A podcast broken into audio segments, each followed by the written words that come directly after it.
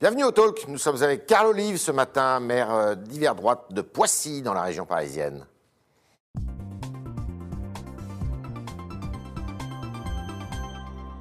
Karl Olive, bonjour. Bonjour Monsieur Tréard. Alors, une décision importante que vous avez prise en conseil municipal lundi soir en décidant de suspendre les allocations municipales aux familles dont les enfants se comportaient mal. Alors, plusieurs questions. D'abord, il s'agit de quelles... D'abord, ces suspensions ou carrément vous supprimez ? D'abord, M. Tréard, il faut savoir de quoi on parle. Ouais. Poissy, c'est une belle ville de 40 000 habitants. C'est un calque de notre beau pays, avec ses quartiers populaires, où chacun vit paisiblement à 98% de la population et ça se passe très bien. Mais... Vous savez, je suis un enfant de cette ville. J'y suis né avec ma famille nombreuse, on était 8. Mon père a fait 40 ans chez Simca-Chrysler, mes 4 frères, l'école Chrysler également.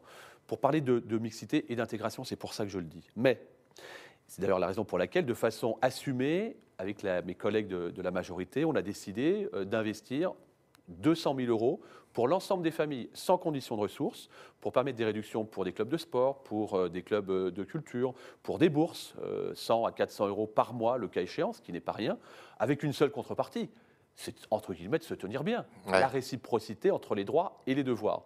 Et depuis 6 mois, je note une recrudescence affichée de cette tranche d'âge entre 12 et 17 ans. Perte de l'autorité scolaire, perte de l'autorité parentale, perte de l'autorité, je dirais, policière. Ouais. Et on ne peut pas rester les bras croisés. Moi, je ne peux pas accepter, M. Tréard, qu'à 2 heures du matin, un jeune de 14 ans vienne caillasser, briser des abribus, par exemple, ou jeter du mortier sur la police municipale. Alors qu'il y a le couvre-feu, d'ailleurs. Alors qu'il y a le couvre-feu. Et ça donc, a augmenté considérablement ? Alors, je le note depuis 6 mois. Sinon, je n'aurais pas pris ces décisions-là. Pardonnez-moi de le rappeler, mais on a été élu à 75% au premier tour lors de la dernière municipale. Donc, ça se passe très bien. Et je suis un enfant des quartiers. Simplement, mes administrés connaissent les règles. Et c'est comme dans le sport. Comment ça a été reçu, alors ? Bah, très bien. Je veux dire, on a 8 administrés sur 10, et vous pouvez regarder un peu les sondages qui tournent actuellement. Qui sont pour. Qui comprennent, parce que c'est autant un message. C'est intéressant ce que vous dites. Ça commence maintenant, là ?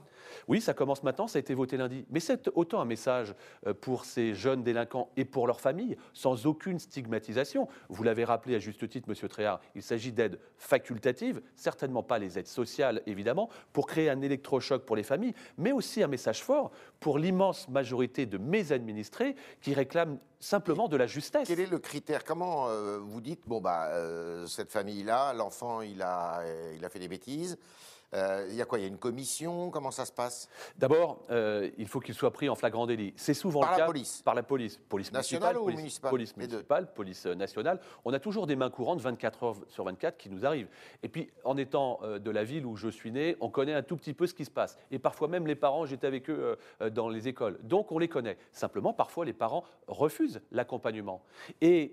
lorsque on vient parler un peu de deniers publics, ça les fait revenir et ça nous fait nous rencontrer. Et ça, c'est important. C'est là où on fait du discernement. Mais pardonnez-moi, quand un gamin de 12 ans, par exemple, est pris en flagrant délit pour incendier un sautoir dans un stade avec un coût de réparation à 20 000 euros, est-ce que c'est au contribuable pissaquet de payer et finalement de ne rien pouvoir faire sur celui qui en a fait le délit ? C'est suspension ou suppression ?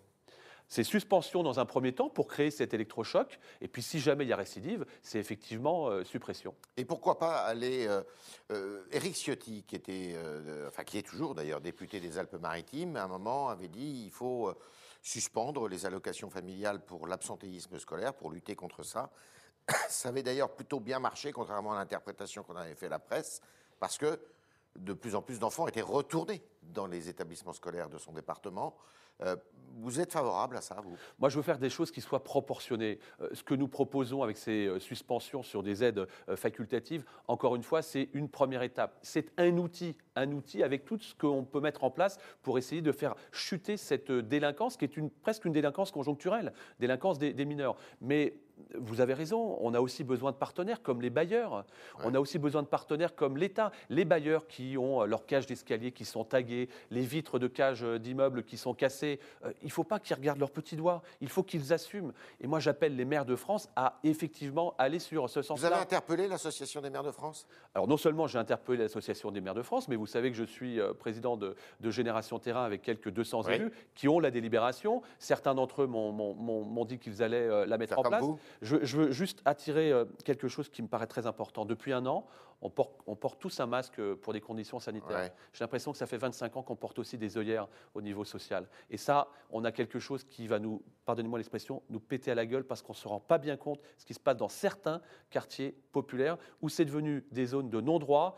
L'État le sait, aujourd'hui comme depuis 20 ans, et on regarde ailleurs. Alors, vous avez pris cette décision. Actuellement, il y a les ordonnances, l'ordonnance de 1945 sur la justice des mineurs qui est à l'étude parce que le garde des Sceaux veut en accélérer les procédures, ce en quoi je pense que tout le monde est d'accord pour que la justice soit plus rapide.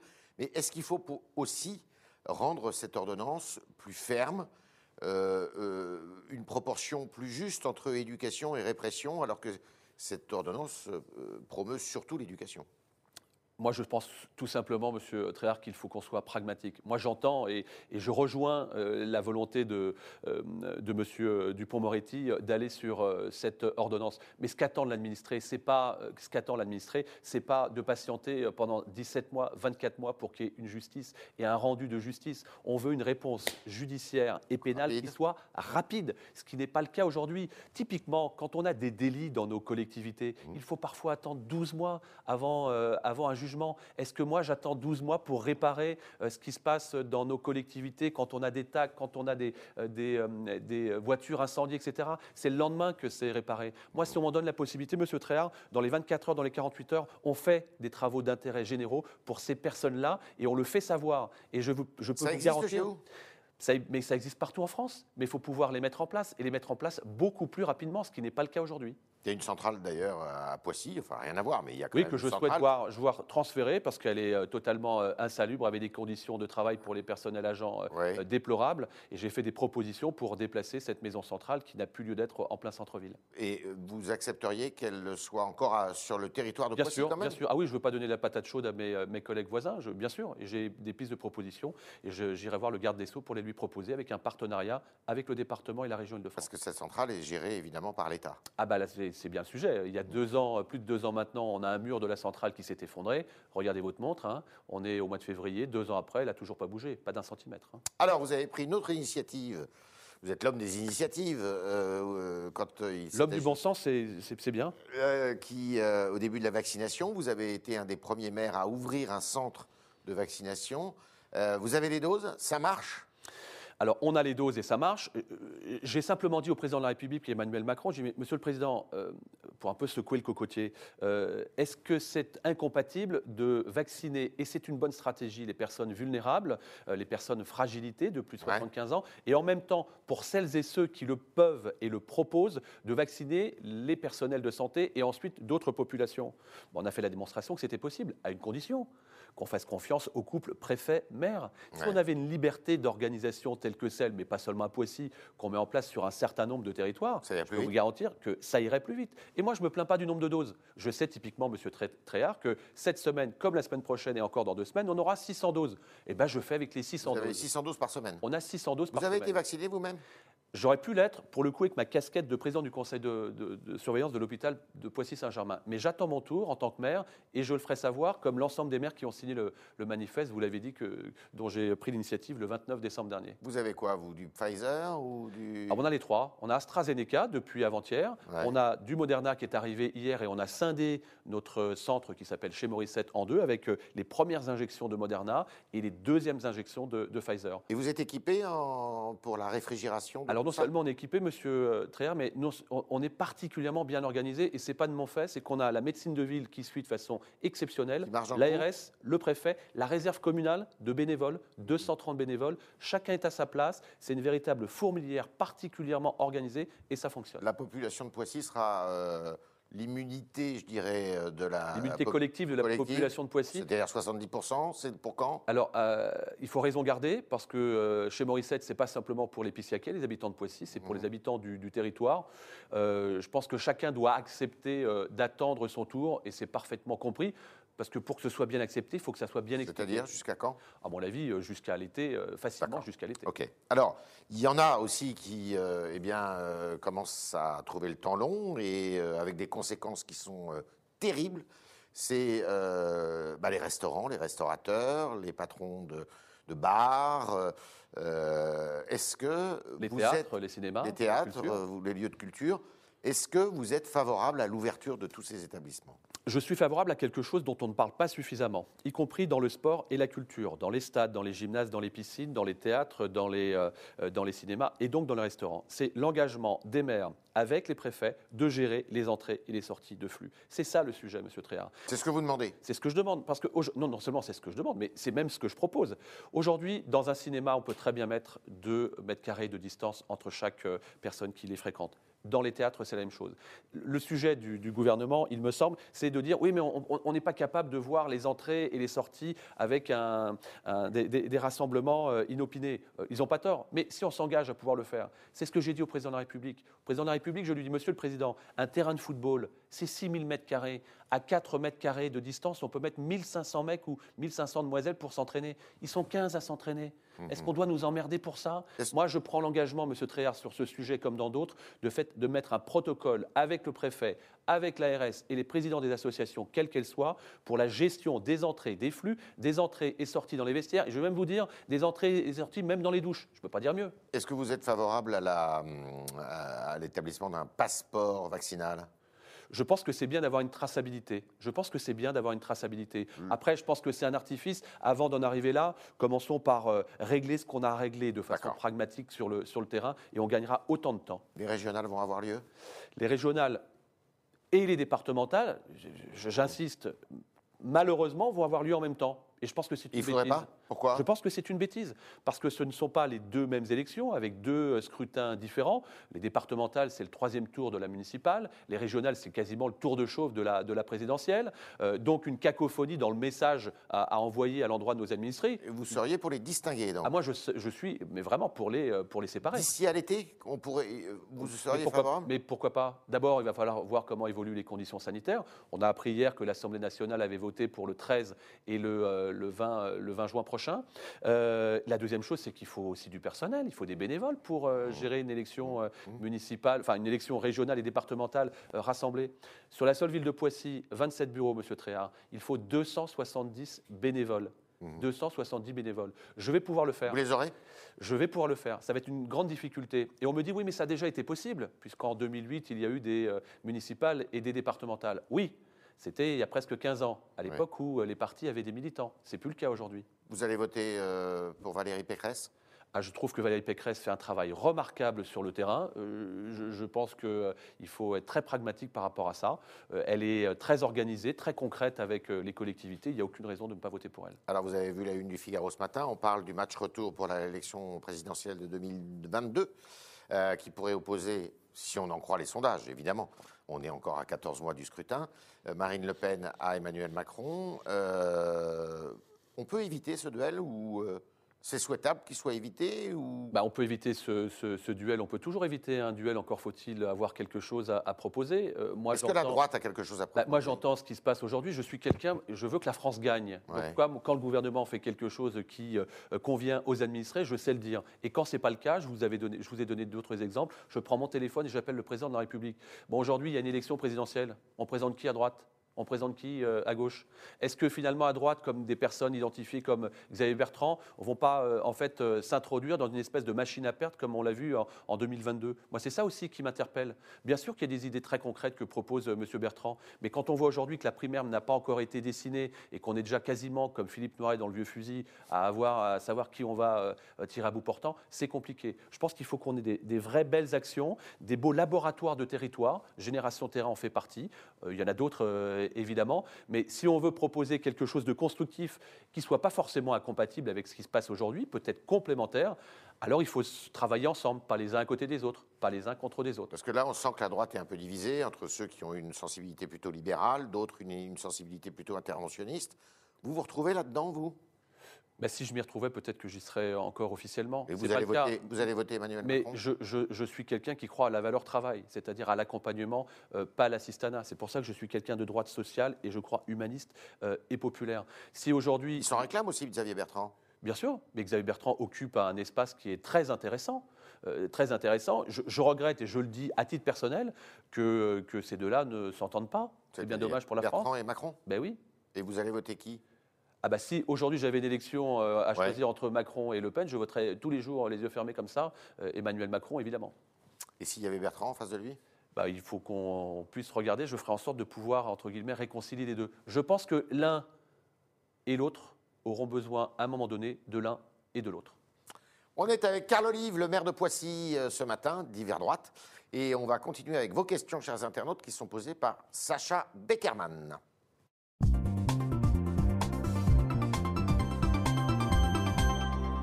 Bonjour Sacha. Bonjour Yves, bonjour Karl Olive. Bonjour Mme Beckerman. Alors on commence avec Zoro sur Twitter qui réagit à la suspension des aides municipales pour les familles de délinquants et qui nous dit « c'est de la lâcheté, pas de la responsabilité, ne pas dialoguer, ne pas enseigner, mais couper les vivres ». Je crois qu'il y a les deux. Qu'est-ce que vous lui répondez ? Il y a les deux précisément. Bah, c'est justement parce qu'on a démarré par le dialogue et qu'on le fait au quotidien que jusqu'à présent ça a particulièrement bien fonctionné.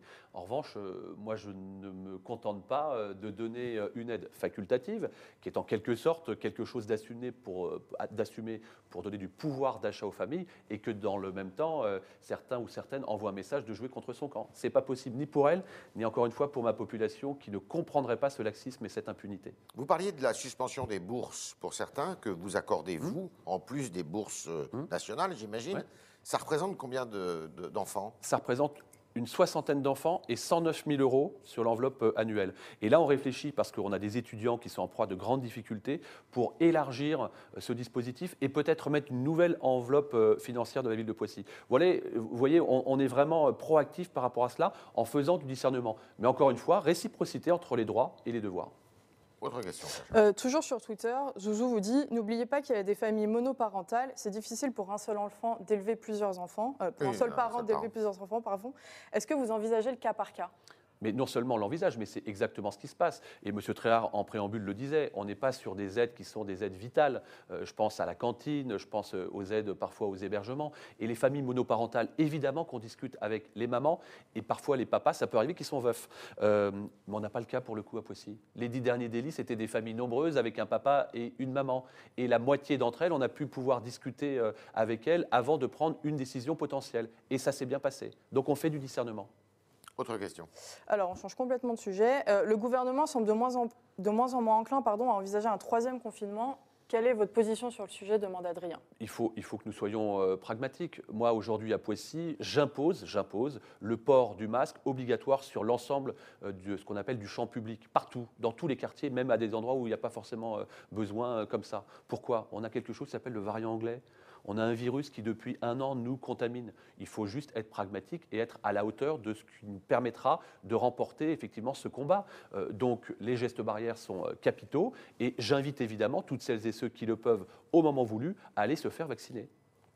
Autre question. C'est la dernière. Vous êtes un ancien journaliste sportif. Quel est, vous, votre regard sur l'affaire Mediapro ? La Ligue de football professionnel a aussi demandé de l'aide à l'État. Est-ce que vous pensez qu'il doit s'en mêler ? Demande Maxime. Alors, je fais partie du conseil d'administration de la Ligue de football professionnel, avec le président Grette pour le représenter. Je pense que les clubs français, malgré tout, depuis le départ, doivent dire merci à l'État, parce que la prise en charge du chômage partiel n'est pas neutre. Ça, c'est la première chose. Et ensuite, aussi envoyer un message. Je comprends la décision de Vincent Labrune et de ses équipes. Président de la LFP. Président de la LFP. Ligue. Non pas d'aller pleurer à l'État, il faut nous sauver, mais le football aujourd'hui est un vaisseau amiral du sport. Le sport, c'est sociétal. On a des millions de pratiquants. Et effectivement, aujourd'hui, les clubs amateurs commencent à crever la gueule ouverte parce que les partenaires sont partis, parce qu'il n'y a plus évidemment de spectacle, donc plus de recettes potentielles. Je pense qu'il faut, encore une fois, raison garder.